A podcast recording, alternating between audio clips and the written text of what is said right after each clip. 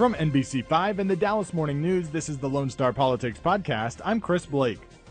President Joe Biden is expected to sign the $1 trillion bipartisan infrastructure bill this week. We continue to talk to candidates for statewide office in 2022, and we preview holiday travel on the show this week. Julie Fine and Gromer Jeffers are joined by Congressman Colin Allred, a Democrat from Dallas, State Representative Matt Krause, a Republican from Fort Worth who is running for Texas Attorney General, and Kyle Arnold, who covers aviation for the Dallas Morning News. Before we get started, please take a minute to rate, review, and subscribe to the Lone Star Politics podcast. It helps us grow the show and helps other listeners find it. The U.S. House passed President Biden's infrastructure bill earlier this month, and the president is scheduled to sign it into law on Monday. More than half of the $1 trillion bill is designated for transportation, utilities, and broadband, while more than 100 billion will go to roads and bridges. It also targets rail, public transit, and water systems. The bill passed with the support of 13 House Republicans, while six Democrats did not vote for it. While the Biden administration is still working to pass its $1.75 trillion Build Back Better bill, Representative Colin Allred, a Democrat who represents Texas's 32nd congressional district, explains what the infrastructure bill will offer North Texas.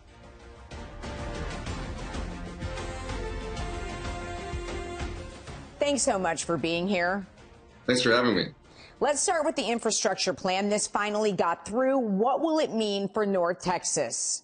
Well, this is a big deal for us, and it's a deal that multiple presidents have tried to pull together but have been unable to do and we did it in a bipartisan way, which I think uh, is important. And for Texas, it's really important. I mean, we're going to get $27 billion for our roads and highways. We're going to get over $3 billion for transit. Our airports are going to get a lot of investment for us here in DFW. It's the second largest economic engine in our state behind only the Port of Houston. So that investment is going to be really important for us. It's going to create jobs, help us combat this congestion that we're going to get, be increasingly dealing with. We're growing so fast, we need this investment. Congressman, now that the infrastructure plan is passed, can Democrats get the Build Back Better plan through both the House and the Senate? I know the Senate has been a sticking point. Does it get passed?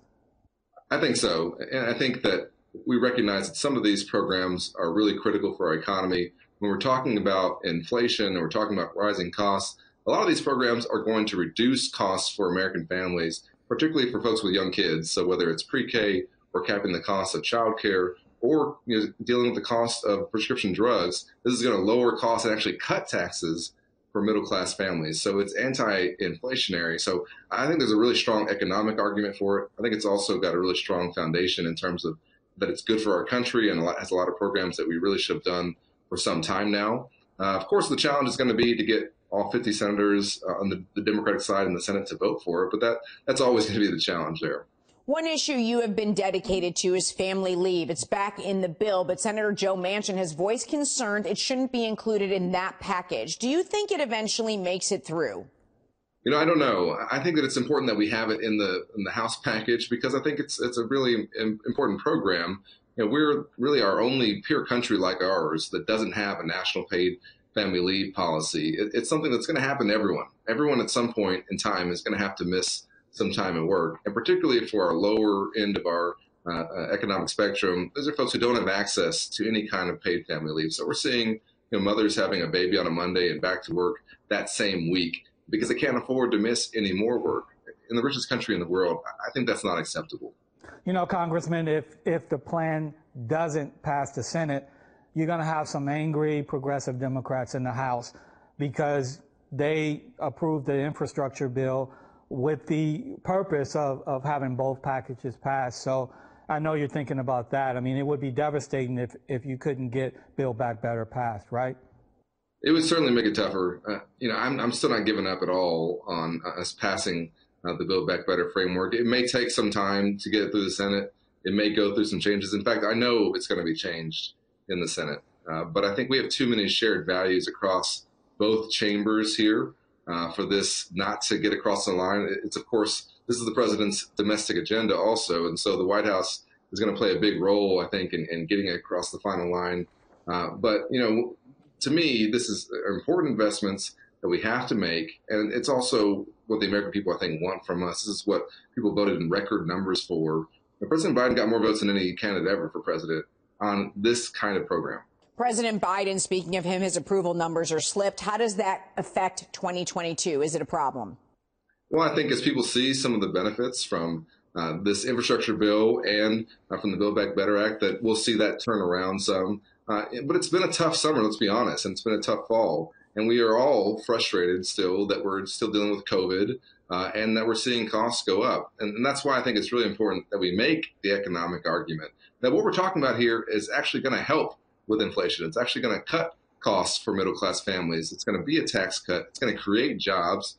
We've had 3 million women, Julie, fall out of the workforce during this pandemic. What we're talking about here in these programs from pre K to childcare is going to allow many of those women to return to the workforce which is something I hear from employers all the time here in North Texas that they're searching for workers and can't find them. So there's a lot here to run on and also to defend.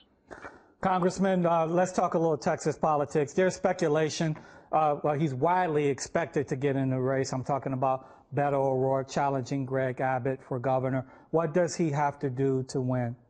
Well, first of all, I guess he's got to announce. We'll see uh, whenever that happens.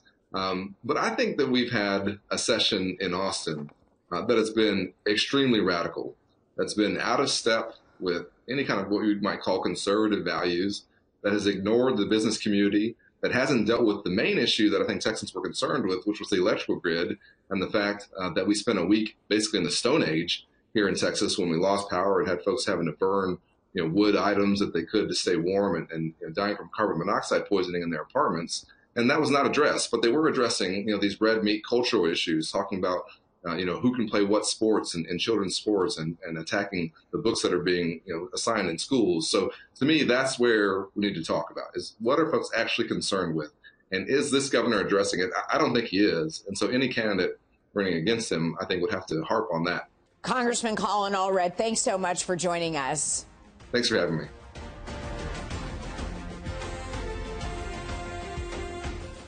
It might feel like we just had elections in North Texas, but it will soon be primary season, and as part of Lone Star Politics' effort to talk to candidates running for statewide office, this week Julie and Gromer talked to Matt Krause, a state representative from Fort Worth, who is running in the Republican primary for Attorney General. Krause represents the state's 93rd House District, which is entirely in Tarrant County and includes parts of Arlington, Fort Worth, Haltom City, Haslet, and Keller. He recently made headlines when a House committee he chairs released a list of 850 books and asked schools to notify the committee if they have those books, and if so, how many copies. The other Republican candidates challenging Ken Paxton are Land Commissioner George P. Bush and former state Supreme Court Justice Eva Guzman. The candidates for the Democratic nomination include civil rights attorney Lee Merritt and former Galveston Mayor Joe Jaworski. Here's Krause with Julie and Gromer.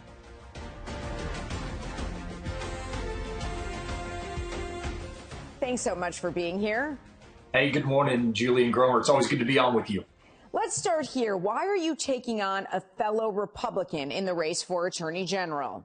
Yeah, I think anybody who saw that report last uh, year where the top eight lieutenants under uh, Attorney General Ken Paxton went to the FBI and said, hey, there are some serious allegations of abuse of office and potential bribery that that should concern all of us. And so that's when I really started picking up like, wow, we Texas could be in trouble if uh, the FBI indicts uh, Attorney General Ken Paxton after he's already the nominee this year, and we could go into November without a Republican nominee for Attorney General, and then you have a Democrat Attorney General, whether it's for uh, redistricting, election integrity, so many big ticket items. We have to have a Republican Attorney General for one who's not indicted or not being investigated uh, to be indicted. And that's really why I got in. I was nervous about having somebody who potentially abused their office and potentially took bribes being our Republican nominee next year.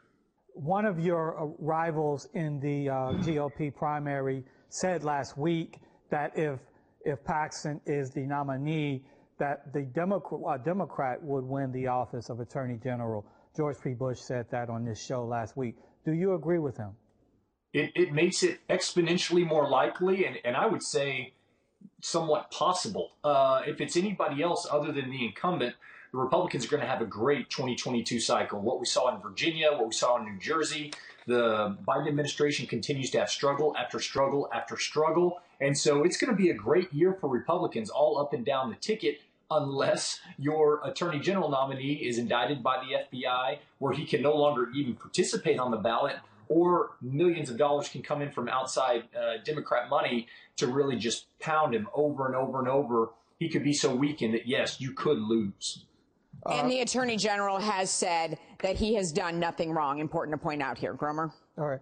Uh, Representative, in your role as acting chairman of the uh, Texas House Committee on General Investigations, you have asked for an investigation into books with a, a list of more 800 books that range from uh, sexuality to racism that could make students feel uncomfortable.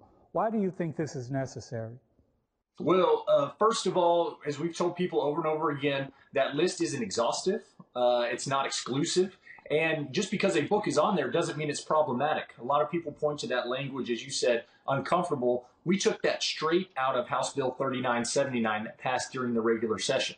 So I think it's always good for Texas legislators to understand did we hit the mark on our legislation? Was it too broad? Do we need to narrow or define it more in the future? And so maybe you have a lot of those books on there that are completely appropriate, but they're just brought within that uh, potential violation because of how 3979 and other laws that we passed this last session uh, in terms of sexual health advisory committees the way that that's drawn. So, but I also think there's no doubt we've seen it uh, time and again in North Texas, in East Texas, and everywhere that there are some very, very inappropriate books in our uh, schools, and parents are doing a good job of bringing those to the attention of the school districts. And so I think that that is very healthy because we can all disagree on okay, what's appropriate or uh, opening up people to different diverse viewpoints and thoughts totally get that, and I'm totally in favor of that. There are some things, whether it's pornography, whether it's pedophilia, I think we can all draw a, a, bright line and say we should not have those in our classrooms. At the end of the day, shouldn't it be up to school districts to make the decision of what is in their classrooms? Well, I, would say at the end of the day, it's up to the parents in that school district what books the uh, school districts have in their classrooms. I think it's up to parents to be engaged and active and involved to make sure uh, you're not seeing some of this filth and inappropriate material in schools. And we've seen that, like I said, whether it's in Keller ISD, Waller ISD. Last week, we saw another evidence of that. And so um, I, I, do think it's up to the parents. I think that they are the final arbiters of what should be in those uh, schools and in those libraries. But I also think the Texas legislature has a role. I mean, obviously we passed legislation on these topics. It's good for us to see if we did a good job, if we did a bad job, do we need to come back next session and change some things, or do we just leave it alone? So uh, I, I, see a valuable resource. And we've had school districts tell us, they're like, hey, thank you for doing this. This is giving us an opportunity to see what's in our school districts, what we have on our school shelves, because they don't want to get surprised either and be caught up in a firestorm uh, of angry parents with an inappropriate book they never thought was on the shelf. So we've heard from parents that they're very appreciative of it. We've heard from school boards and school administration they're very appreciative uh, of the inquiry, and so I, I think that that is a, uh, a worthwhile effort. Just quickly, in the moments that we have left, George P. Bush on this show said that your call for uh, that investigation is political theater. Quickly, how do you respond to that? Yeah, it's kind of a weird uh, way to uh, put out political theater when it was never intended to be made public. When we sent out those letters, we never intended to make it public and we didn't. Somebody else leaked it. So this is a letter I never intended to talk about in the public, reference in the public because I couldn't because of how the General Investigating Committee goes. And then secondly, if you've seen since then, I really haven't been able to give a comment on it one way or the other. So if you're trying to raise your political profile, you're probably not going to do something you never thought you were going to be able to talk about. And even once it's out that you still can't comment on very much. So there's no political theater there. It's just an honest effort to do good Texas public policy in the state. And I think it's been a good thing. You've seen the governor kind of take off on it uh, and, and even go further in the last couple of weeks on this very topic. And in the now shorter time that we have left, if elected, what would be your first priority? Uh, defend the Constitution, uh, defend the Texas Constitution and U.S. Constitution. That's what you swear an oath to do. That should be the number one job of the Attorney General of the state of Texas every day they get up, whether it's an over encroaching um, federal government, whether it's issues uh, within the state or at the state. Texas needs a faithful conservative fighter who can defend those values and those freedoms. That's what I would wake up every day doing and focusing on. And I hope that uh, as we continue to go around the state, our message will continue to resonate and folks will understand we are that faithful conservative fighter that Texas needs. State Representative Matt Krause, thanks so much for being with us. Thank you all. Have a great day.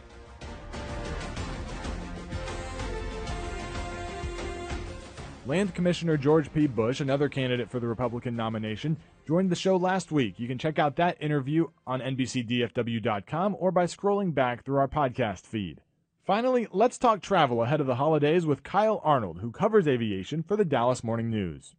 After both airlines based in North Texas, American and Southwest, experienced disruptions this fall that lasted for days, he tells us what to expect going into the busiest travel time of the year. This conversation is taken from our Lone Star Politics Extra show, which you can find on our website and streaming app.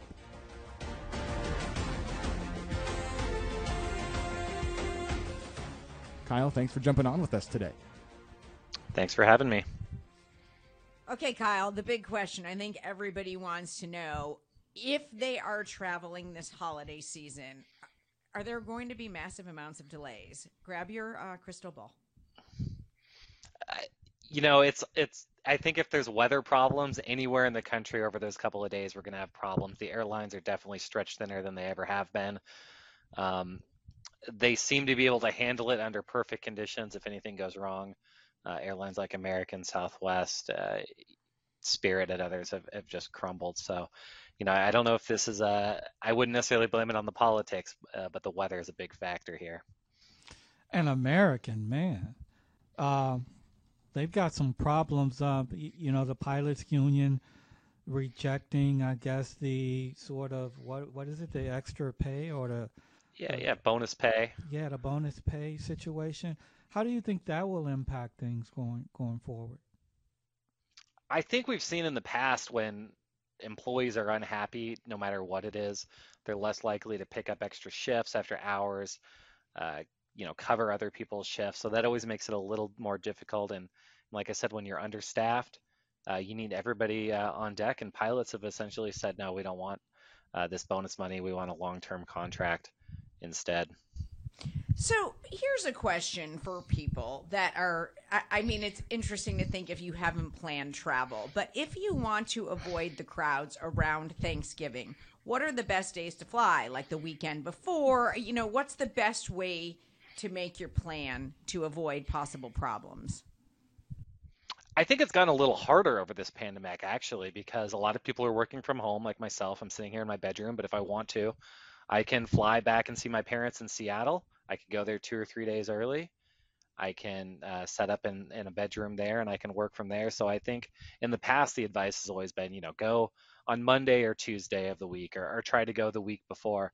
I think we're going to see a lot more people already doing that this year. So that holiday rush might be spread out a little, which could help airlines. But man, uh, from all the insights we've seen and the surveys we've seen that, you know, holiday travel might be as busy or busier than it's ever been you know, Kyle, I, I may be a little late to my destination or to the dinner, but I always travel Thanksgiving Day, and the planes are empty.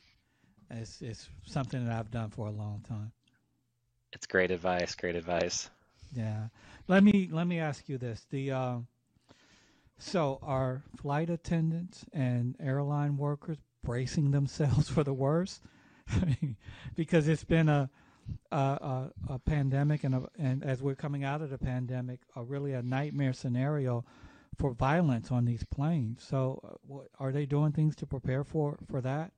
Hopefully, it, it doesn't happen. But oh my goodness. Yeah, I think they've learned a lot of lessons over the last year and a half. It seems like airplanes have been this interesting intersection of everything that's going on with life and politics and the pandemic whether it's uh, you know people punching flight attendants like we've seen in the last few weeks, uh, people protesting over masks, people protesting vaccine mandates. All these things uh, kind of all come together on an airplane.